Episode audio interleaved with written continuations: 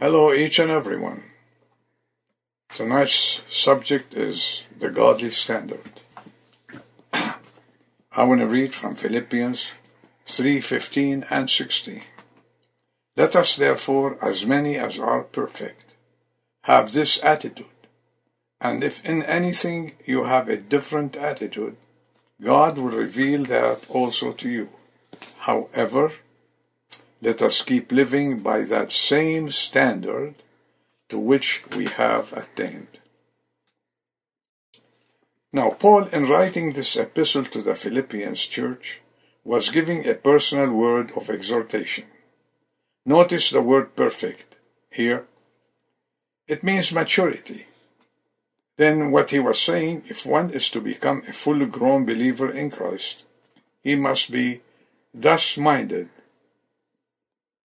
obedient and open to the teaching, having an attitude of being a follower to the one who shed his lifeblood for him on Calvary's cross.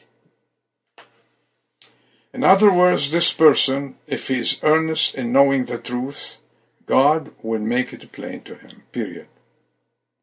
The Lord is never silent to the obedient and sincere faith. And faith is the only way to live. Paul writing to Timothy his son in 2 Timothy chapter 1 verse 5, For I am mindful of the sincere faith within you, which first dwelt in your grandmother Lois and your mother Eunice, and I am sure that is in you as well. Paul convincingly wrote to the Philippian church, you heard the sound teaching, he told them, and you obeyed the word of God. And my life was an open book before your eyes. So let us, as matured people, with sincere faith, be in one spirit and press forward, as Paul writes. Press forward. Let us set a godly standard for others to see Jesus in us. Dr. Ironside commented on that and he said, Where there is a willingness to be taught of God, the illuminating grace of the Holy Spirit can be depended upon to open up His Word and guide us unto all truth. How true. Dear ones, we will be able to set a godly standard when we let the Holy Spirit take hold on us and gives us the power to live a consecrated life, devoted to service and to witness, proclaiming that Jesus Christ, who rose victorious from the grave, is able to save and change lives.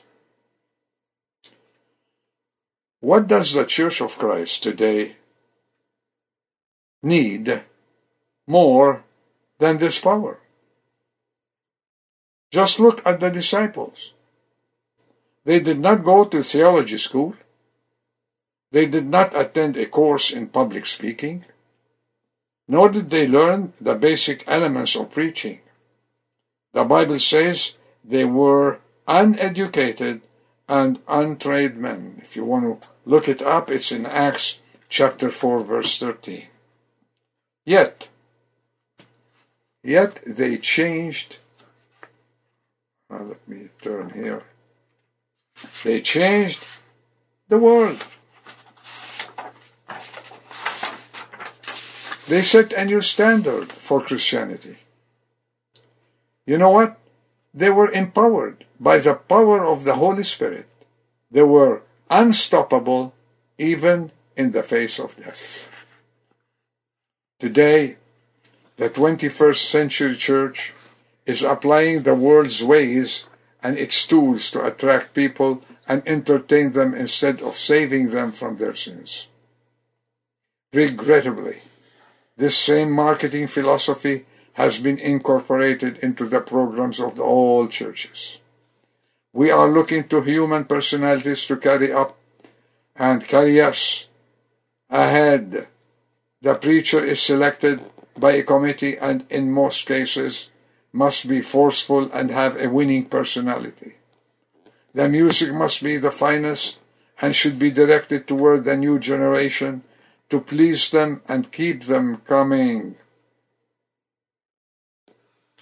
Hymnals and hymn singing are now outdated and have been replaced by loud music that, as someone said, carry no likable harmony that's supposed to sweep people in, into ecstasy. The church has stooped down, friends, to compete with programs on television that cost thousands of dollars to prepare. But thank God for that. But the Bible tells us of only one dynamic, unique power that can alone attract and draw men and women on our knees. It can attract them to redemption. The Holy Spirit. He is the power. So let us humbly fall down before Him, humble ourselves, because He is the only hope in a world that is gone mad, and surrender our lives to Him. Let us set a true godly standard, regardless of what people say or think. The Apostle Paul, writing to the Corinthians in 2 Corinthians chapter 1 and verse 12, he tells them, For our proud confidence is this, the testimony of our conscience, that in holiness and godly sincerity, not in fleshly wisdom, but in the grace of God, we have conducted ourselves in the world and especially toward you. Friends, how others see a godly standard? Someone said, God's people still offer the most basic and best proof of God. Amen. Another said, a changed life is still the best testimony of God's power. Divine love reflected in a Christian heart, which accepts, forgives, and loves the unlovable is still the best witness of the nature of God. Amen. But we, again, we have been granted the unique privilege of partaking in the divine nature. Peter speaks about that in uh, 2 Peter chapter 1 verse 4. And the proof we we are and should be the proof of godly standard. Books and lessons and sermons and education may have their place. But the real test is the lives of God's chosen people as seen in the eyes of the world. In Paul's letter to Timothy, he writes to him and he tells him to pursue righteousness, godliness, faith, love, perseverance, and gentleness. You'll find that in 1 Timothy. You can read the whole verses, verses 6, 10, and 11. May the Lord grant us all to be filled with the Holy Spirit, so our lives will shine and touch others and see Jesus in us. This is the godly standard. Until next time, keep healthy, stay safe, and may the Lord continue to bless you.